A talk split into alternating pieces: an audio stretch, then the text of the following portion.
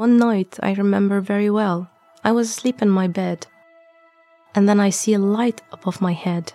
Three bullets has came just above my head, and the curtain was just burned. The bullets were embedded in the wall in front of me. And if I have gone straight up, If you'd proba- sat up. yeah, then the second bullet or the third bullet would be on my head.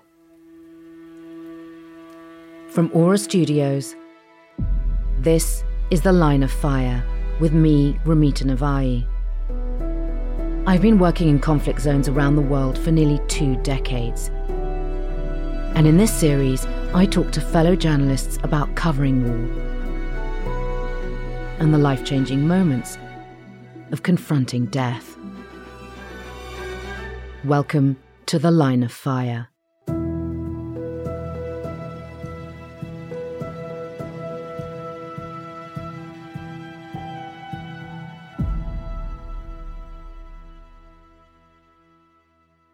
My guest today is an Emmy and Robert F. Kennedy award winning Iraqi journalist and documentary producer. Mais Al-Bayaa has covered her home country and events in the region since the 2003 invasion of Iraq. In 2019, Mais was the recipient of the Rory Peck Martin Adler Prize for her significant contribution to news gathering. Mais, welcome. Thank you very much for having me.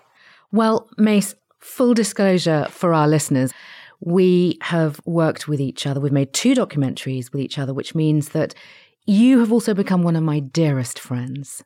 Thank you very much, Ramita. And you, Mais, um, one of the people I've worked with who has who makes me laugh the most on the job. Um, which is an absolute joy. I love working with you, as you know. I guess you could say you're my work wife. Thank you so much. If anything, I just learned from you is um, But I'm going to take you way back. Mais, how did you end up in journalism? after 2003, just after the invasion of Iraq. A friend of mine actually approached me and told me that uh, one of the American networks in Baghdad they needed a translator to help them only for a day, and I agreed to do that job. And I was really bad. To start with, it, it was horrible. How were you bad? I didn't know any names of any ministers. I did not have a clue of where most of the provinces were in Iraq. So I was literally running like a headless chicken in the office. And um, my boss was hearing, I just, just heard him shouting from his room saying, Can you fire this idiot? we can't have her working here. Who brought her? When I'm coming back, I don't want to see her face ever again. And luckily, um, the next day he actually had um, to start his holiday, and my colleagues were kind enough uh, to not pass the note to the um, to the new bureau chief, and I continued. But my previous boss, like his words, really stuck in my head, and I felt like I must do something about that. I must change, and I started really working hard to prove myself. And after that, it was just progressing. Uh, in the beginning, I agreed only to work in the office. I was too scared to even go in the streets uh, because at that time the hostility in the streets were becoming um, quite obvious, and I start hearing more and more incidents of killing uh, local journalists. So I just was saying like I'm just gonna accept to do the work just in inside the office, and they told me, you know what? Can you just go for one time with a cameraman outside and just translate outside? And I said, okay, if it's just going to be one off incident, I'm happy to do that. And I did it. But after that, I was like, what? Why am I stuck in the office? Is actually, this is what I really like to do. So, in a way, you ended up becoming a journalist by accident because of historical events in your country. Yes. But if I go back in time, actually, when I was a child, I remember myself um, standing in front of the mirror and holding my toothbrush and pretending that I am a correspondent for uh, Reuters. But I never thought, like, after that incident, I never thought that actually this is something I could achieve. Because I knew that if I'm going to be a journalist under Saddam regime, then there's nothing to cover. So I kind of buried this thought And then after the invasion, things change. So it was a secret ambition that could only be realized after the invasion. Yeah. Do you think if the invasion hadn't happened, you would still be a journalist? No. No. How would your life have panned out? I was doing my master's in Baghdad University uh, in French literature. So my life was all about French literature, symphonies. Um, I have a big library of books that I really enjoyed. Like, and I thought that I'm gonna be a teacher, a French teacher. That was my dream. Um, because I had to play a safe dream that has nothing to do with politics because of my family background in, in Iraq. Uh, so I had to, to build a very safe and comfortable life that is not gonna put me in danger and put me again in a position where I have to confront Saddam Hussein again. Tell me about your family background in Iraq. Um, my dad was my dad was a communist, and he's from a Shia elite family, um, which made us in a lot of trouble. Um, because Saddam Hussein was a Sunni. Saddam Hussein was a Sunni. Minorities in control. The divide between Sunnis and Shias, the two main sects in Islam, happened after the death of their prophet Muhammad in 632 AD over a disagreement on who should be his successor. Over 85% of the world's Muslims are Sunnis, but in Iraq, the Shias are in the majority. Uh, just before the Iraqi Iranian war, they actually started to deport most of the elite Shia families and freeze their assets. My family were one of those people, and we ended up being kicked out from the country when I was six months old. What year was that? That was in 1978. So uh, from that time, we had no Iraqi citizenship. We had a fake Lebanese passports and we were moving around with um, fake identity. And why did you have fake Lebanese passports? Because I didn't have any Iraqi passport. You have no Iraqi citizenship, and we didn't want to apply for any asylum anywhere in Europe or anywhere else. So we had to create a new, new life. So you you were a stateless family. So Saddam kicked out your family in 1978. Yes. And then you were stateless. And why didn't your family want to seek asylum in Europe? My dad was a dreamer. He almost felt that one day this is this nightmare is going to end. So he wanted to be close to home so he can run back home. And he kept dreaming about it for most of his life. We stayed we stayed between Lebanon and Syria at that time because there was as well a war in in Lebanon with Israel uh, in the 80s. So we were going back and forth between Lebanon and Syria. But he wished that he's going to go back home. As soon as he's going to get his citizens citizenship back, he's going to go back home. And and indeed that will happen. Sadly, it happened just before the first Gulf War. And um, we got we got a pardon from Saddam Hussein, giving us our citizenship back. We flew back to Baghdad and and that was one of the most stupid mistakes that we ever did in our life. Um, why? On what grounds did Saddam kick your father, you and your father, out of Iraq? At that time, the uh, Saddam said that um, most of these Shia elite families, they actually they are Iranian dissidents, so they should go back to Iran.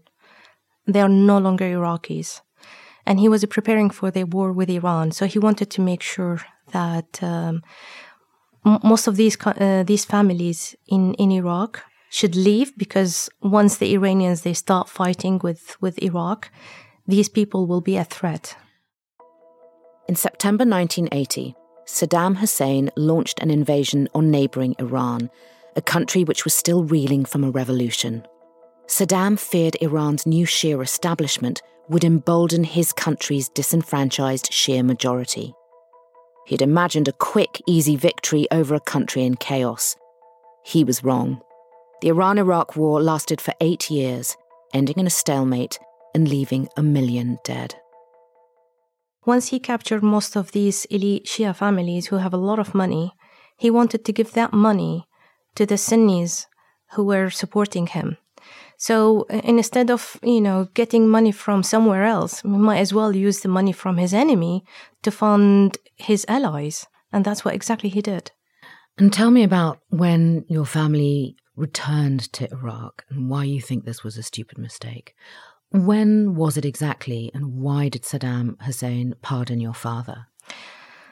Saddam pardoned my father, not only my father, I mean, he, he pardoned tens of thousands, like my, my family. But at that time, the war has ended with Iran. So um, he, he thought, might as well bring my, bring my enemies back home so I can keep an eye on them.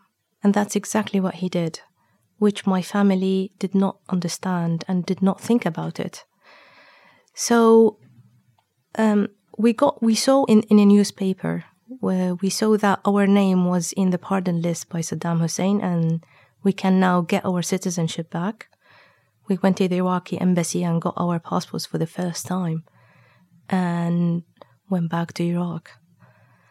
And and I remember was having conversations with my family saying, is that not the same person who actually stripped us from everything?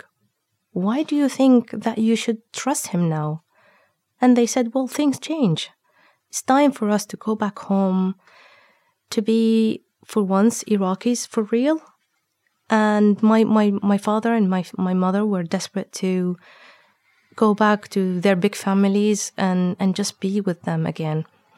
But sadly, it was not the case. We ended up going back and we were under um, um, severe uh, monitorship by, by Saddam regime. So we were again trapped in the country. We couldn't leave. And even their promise to give us our assets back were fake. Uh, we ended up again being stuck, and uh, most of our assets were frozen again and um, yeah, that was that was a massive mistake for my family. And what happened during the first Gulf War? How did that affect you and your family? My family were quite relieved about the first Gulf War. Again, they felt that this is going to change their life. They had hope that the Americans will do it right this time and they will get rid of Saddam. So, your family like many Iraqis, wanted the Americans to help, to oust Saddam. They wanted anyone to help to oust Saddam. They could even wish that the devil would come in and get rid of Saddam. It was that bad. So they were very desperate. When you're really desperate, it doesn't matter what the face of your rescuer. That is exactly what they wanted and maybe it was just wishful thinking more than anything else. In 1990, two years after the end of the Iran Iraq War, Saddam Hussein invaded another neighbor, this time oil rich Kuwait. In response, the United States led a coalition of 35 nations in an offensive against Iraq. It was the largest military alliance since World War II.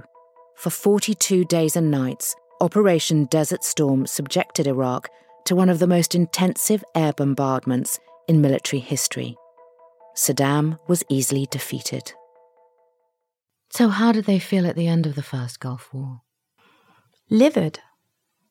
They thought that finally this war is going to change their lives.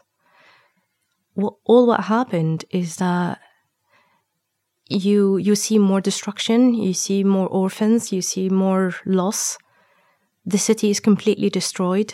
You barely have electricity. You don't have water.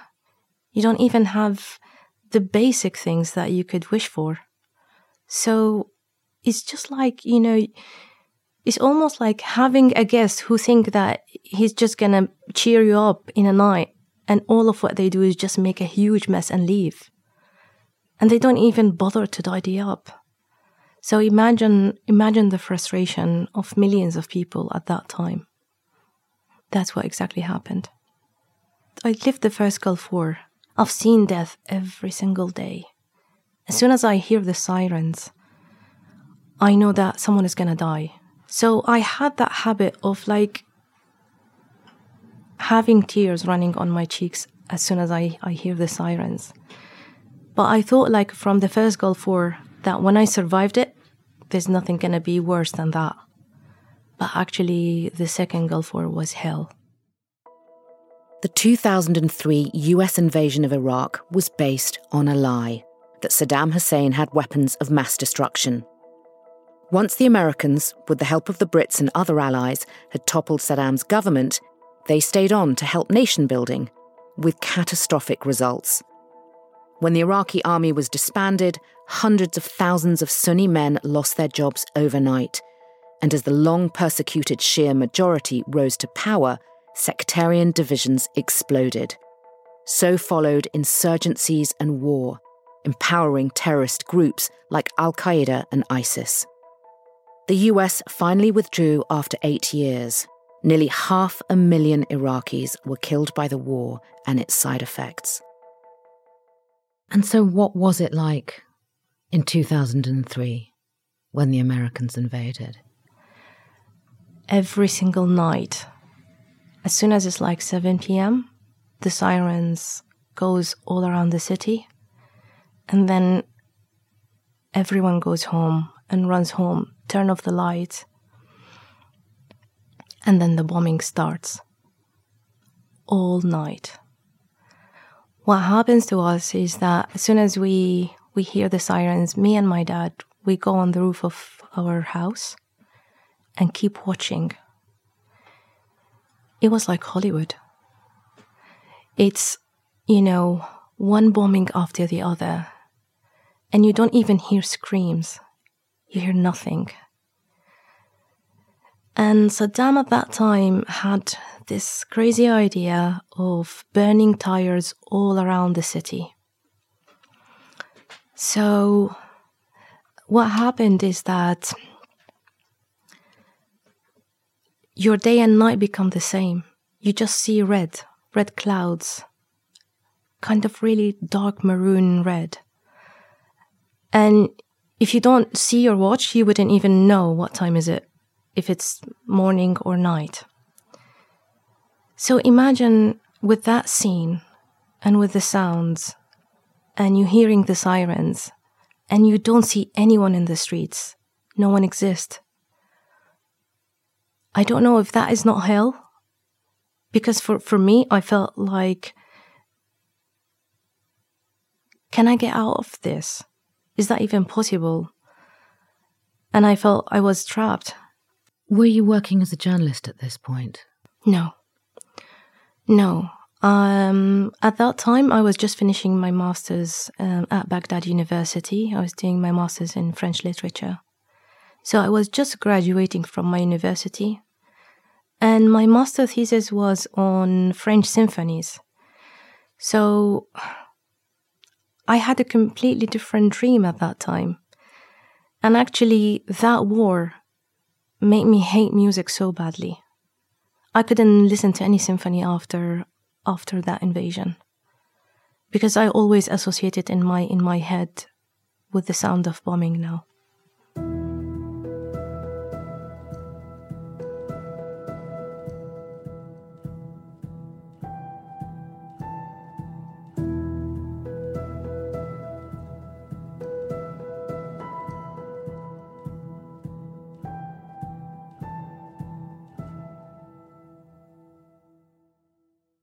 So then tell me what it was like when you're living through this war and you started working as a journalist. Did it make it easier to cope with what was happening around you? No, it did not make me easy to cope because I start to learn more of what's happening and how how how much brutality was going around me. It's a different thing when you see from the roof of your house a bombing, and when you actually work as a journalist and go in the field and meet these families and ask them questions. So it's it's completely different. There's no comparison between those two. What's it like reporting from your own country? You lived and worked as a journalist in Iraq from 2003 to 2006. So, in those three years, you were living the war and you were reporting the war. Is it different from reporting from other countries? Yes, it's different. Because in Iraq, people marry from each other's families and you know it's it's not a fam it's not a city that it's open to the world so most of the time you're gonna end up bumping into a family family member or could be a friend or could be a neighbor or a friend of a neighbor and i was always anxious if i ever gonna have to report something on my own family and that anxiety never gone when I'm, whenever I am reporting on something on Iraq. Does that mean it's harder to be detached? It's harder to be unbiased in a way? It is harder. Definitely, it is harder. You have a common thing with these people. They, they are, they are, they, they know you. They, they speak the same language, the same accent that I speak at home. Um, they like the same food that I like. It's, it's just home. It's, it's, I think it's it's it's really difficult actually to do because that. there's such a strong emotional attachment. There is a very strong emotional attachment, um, and as I said, there is always fear of having a family to report on a family matter. So you're living in fear mm-hmm. that the war is creeping towards you. You're living in fear that it's going to one day touch you and your family. Did it get close? After the invasion, I felt like the circle of death was getting smaller and smaller. And the incidents I used to hear about before that it would be someone in a far city from us has been kidnapped or killed, that circle start to shrink and it start to become closer to our family. And that happened actually in 2007.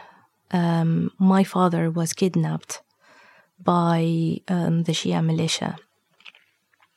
And they kidnapped him uh, actually by mistake because he was driving in a Sunni neighborhood. And then they stopped him and dragged him out of his car. And they were, all of that time, they were interrogating him, asking him whether he's Shia or Sunni. And luckily, he was he was kidnapped by a Shia militia and he's Shia. So when they knew that um, he's he's from the same sector, he they actually uh, let him go and they apologized to him. And and these incidents were frequently happening. Actually, our neighbor next door as well. Um, he was assassinated at his doorstep, which is next to us, and his wife was just delivered a baby and uh, sadly that baby is just grown an orphan and and I was just really scared that this could be me. I might see my father being killed at our doorstep, or could be the other way around. How long was your father held for? He was held for a couple of hours, but it was just it was luck um, because they were Al Qaeda at that time, and they were as well the Shia militia, and luck, and both were kidnapping the other sector. So thank God um, at that time it was the Shia militia kidnapping my dad. If it was Al Qaeda, my dad would be gone. How did your family cope with that? How did your father cope with what had happened to him? Denial. They have to live with denial that this is just a mistake, this is not going to happen again, and we will survive. But this is how you live when you are in a war zone. You live in denial. I was thinking of myself like a hero in a film that I can't I can't die. When I'm dead, this film is going to be over. And this is going to be a really bad film if it's going to be over like that. So I was having that dream that this is just this is just a film. I can't die. I won't die. But some people around me sadly will and they did.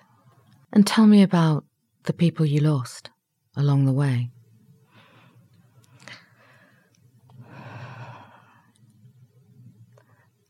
There is one guy actually I can't erase him from my, my mind. I was working in Al Hamra Hotel. My, the TV channel I was working with, they were based in Al Hamra Hotel in Baghdad, in central Baghdad. And this guy was a, a friend of mine that I formed a friendship just by meeting him in, in the lobby of the hotel. And he was a journalist and he was working for another network. And he um, he just got married and his wife um, had a twin. And I met him in, in the lobby and he said to me, Mais, I, I think I feel I'm gonna die. And I kept saying, What? Why you think like that? I mean, there's nothing. And he said, No, I have that feeling that I'm gonna die. So I'm just gonna collect my salary at the end of this month and I'm gonna take the ferry to Dubai with my wife and children and I'm just gonna leave. And I said, Don't be silly, this is nothing. I know it's, you know, we hear a lot of stories about what's happening around us, but this is not gonna happen to us. I mean, I was trying to convince him that He's probably another hero like my film. And he said, I don't know, I really don't feel good about it. Two days later, while I was sitting in my office and I was translating the, the headlines of the news, I see his picture on, on TV.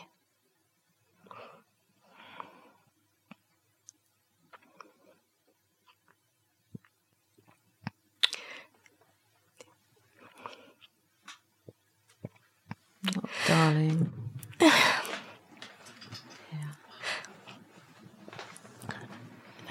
He was beheaded.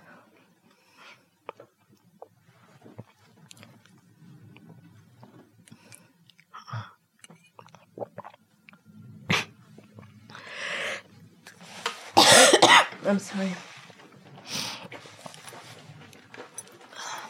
It's okay. Go on. I mean, what astounds me about you is that you were living it. You weren't like our colleagues who were visitors. It was your country and you were living through the war. Mm-hmm. And yet you continued. And you continue now. Your father was kidnapped by Shia militias. You and I have spent many years investigating the Shia militias. Your absolute bravery and determination. What was it in you that, you know, you're clearly still so affected by the execution of your friend? What was it in you, do you think, that drove you on? I mean, when I left Iraq, in I left Iraq in 2006. When I left Iraq, I wanted to shut the door. I wanted to say never again. I'm gonna have a simple life in London. I'm gonna live my life for once without hearing any sirens. Being able to walk with high heels like everybody else, you know.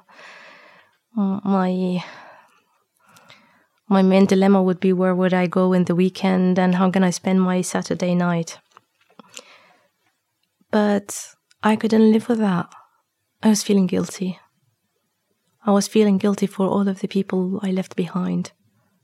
And I wanted to do something. And I knew I cannot bring bring all of these people back, but I have to do something. Did your friend's death and hearing about it in that way, did it change anything for you? It changed a lot it changed a lot. It just made me feel that this is no longer a movie. This is real. And you have one shot. So you have to live your life as if you were going to die tomorrow. That's what really changed in me. Did it change your work? Yes, it made me angrier. It made me feel that I have to speak up even more despite that I have a lot of fear, but I have to overcome it. I learned to I learned to feel comfortable in being uncomfortable. This is what I learned through all of the wars I have gone through, through everything I have seen. I learned to feel my comfort zone. And whenever I step out of it, I feel myself. And this is how I break my fear by just stepping out of my comfort zone and being comfortable in inside um, inside the the new norm. This is how I deal with it now. And did this execution of your friend make you more scared? At that time, yes. I mean, I was I was 26 uh, when I uh, when it happened, and that was that was not even the main incident that changed my life, but it was one of too many incidents that actually changed my life. Were you ever able, Mais, to go home after a day's work and leave the wars behind? And leave the war behind, leave the stories behind? Every single day I was leaving work, I was even more scared because I was bringing trouble to my home. The journey from my office to home was even worse than the actual day of work. In what way? At that time, there were a lot of local journalists who've been followed and killed. So, my driver was driving me home, and we all have to look back and forth behind us to see if we were monitored and and the journey usually takes about 20 minutes to my home but actually it was it taking about more than an hour. Because i was have i have to maneuver and take different routes in order to go back home. And i was feeling really guilty that if i'm and i'm gonna ever endanger my family for the things i am doing right now. Um i couldn't leave anything behind. It's it's it's your lifestyle if you're not going to talk about work, you're going to talk about the neighbor who just got shot. You're going to talk about your cousin who just disappeared. You're going to talk about um, your father who just got kidnapped. So, no, it was, there was no, no weekend. There's nothing called a weekend. You never let your hair down. You never forget about where you are and what you're doing.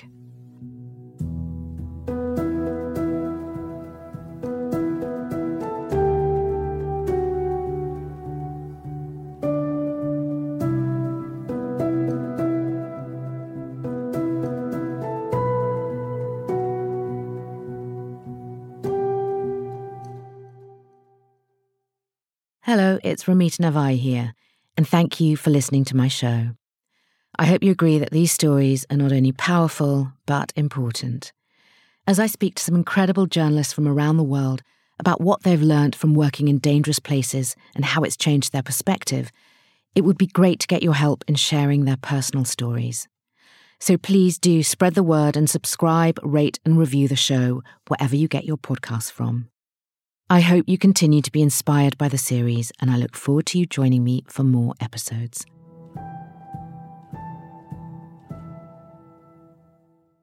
And how how was it then walking into the office and, and working with your colleagues who weren't Iraqis and weren't living in Iraq? We had kind of two separate lives. So we had the Iraqi colleagues I was working with, which we promised each other that we would never invite each other to each other's house so they wouldn't know where we live. Why? Just in case anyone got caught. And if they ever tortured, they will genuinely not know where we are. In case one of your colleagues got kidnapped because Iraqi journalists then were targeted and killed at an alarming rate and they were being kidnapped. Yes, at that time there were a lot of Iraqi journalists who have been kidnapped and beheaded.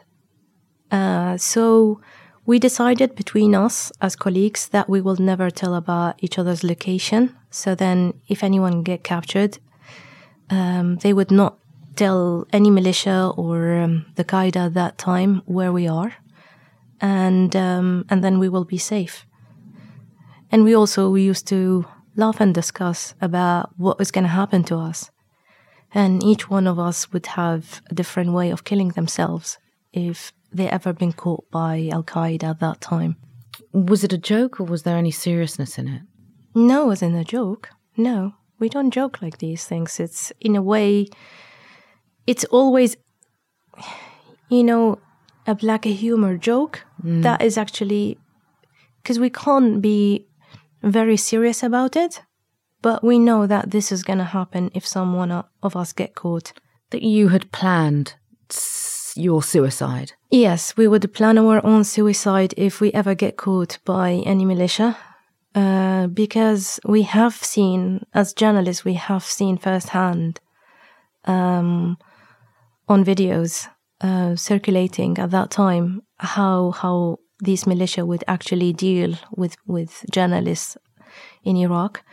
So we would prefer to actually kill ourselves than actually end up being tortured by them. And how had you decided you would do it?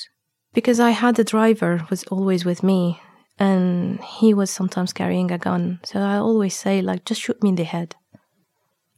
I want to make sure that I will be completely gone. I don't want to I don't I don't want you to shoot me anywhere that I could actually still alive. So I'd rather just be gone straight away. But we kept saying to each other, listen, if one of us get uh, you know get caught, the other will shoot the other in in the head. And so you couldn't you couldn't get close to your fellow Iraqi journalists. What about the Western journalists you're working with?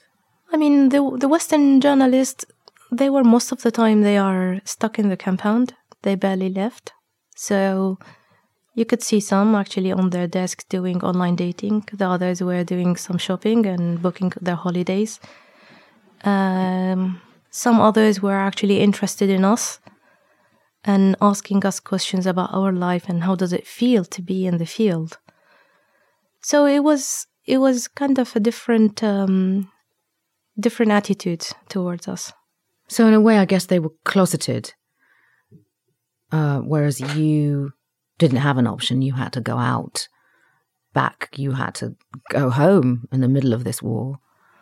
Yes, I mean, that is, I think that was where our frustration was happening is that, you know, you see a foreign journalist coming for um, two or three weeks, and then after that, they are just planning for their holiday and their retreat to go back home and to go back to normality. And then we, when, when we ask them, like, why do you have to do this retreat very quickly? And they say, because we are under a lot of stress.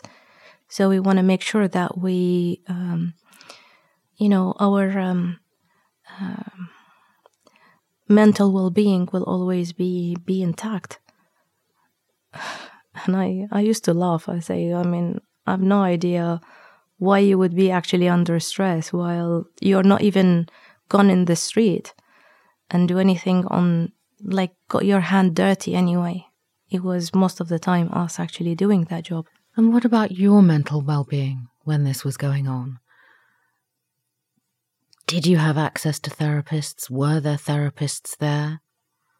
Nothing. Nothing. Okay, I'll tell you, I'll tell you something. It probably was a joke. I mean, when my friend told me about it, we re- literally acted as if it was a joke. So my friend went to a therapist and told him, I need, went to doctor and he told, like, a GP. In Iraq, an Iraqi in Iraq, GP. Iraqi GP. And he said to him, Doctor, I really think I am depressed.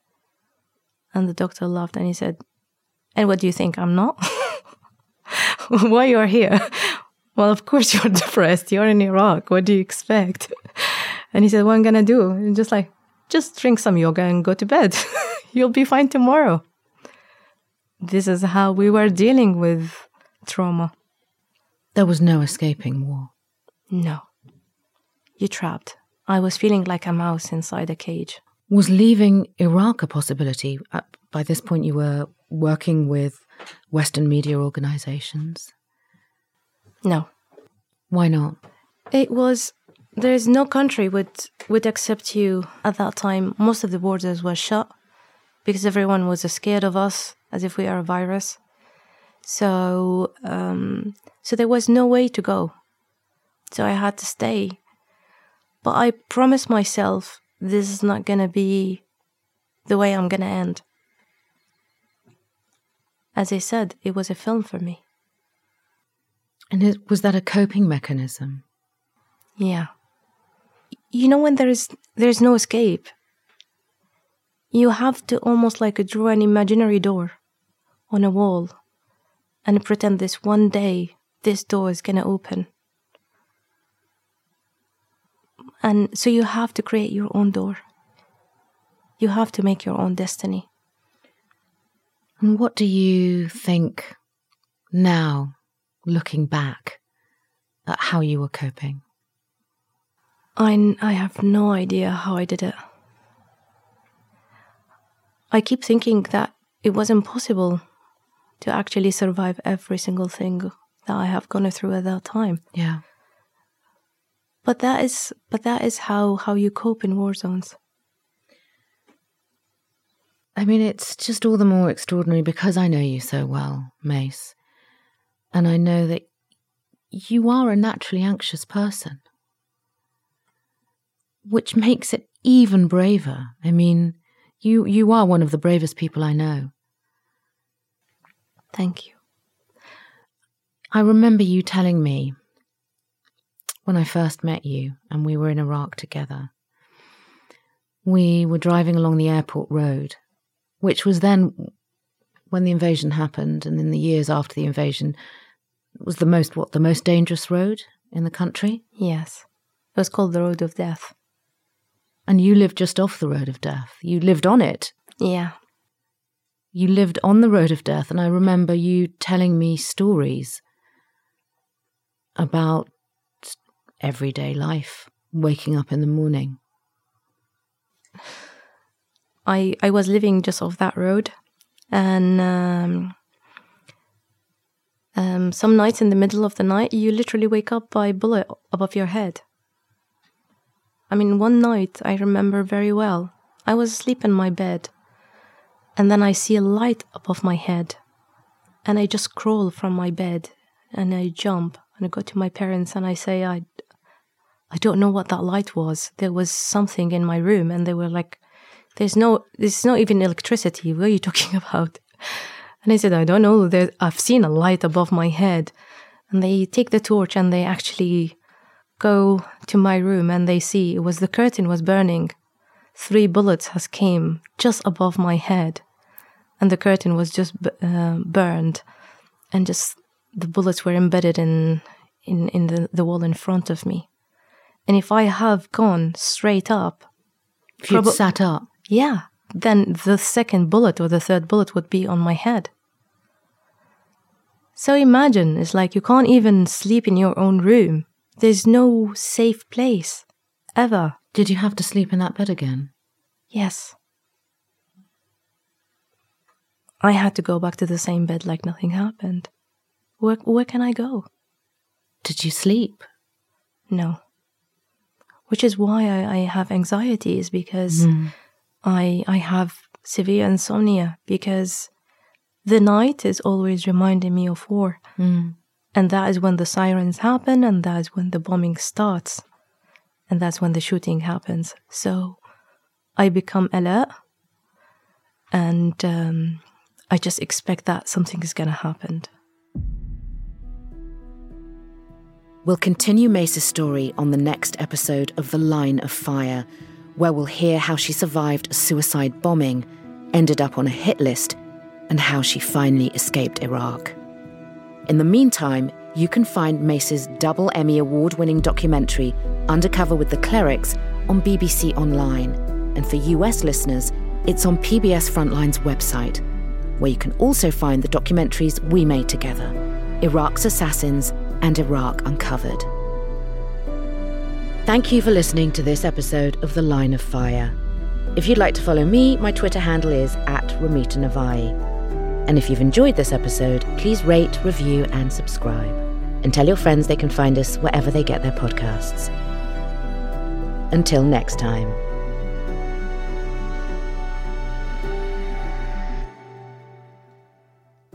The Line of Fire is a podcast from Aura Studios. It was presented by me, Ramita Navai, and edited and produced by Chris Scott. Our executive producers are Matt Raz and Richard Osman.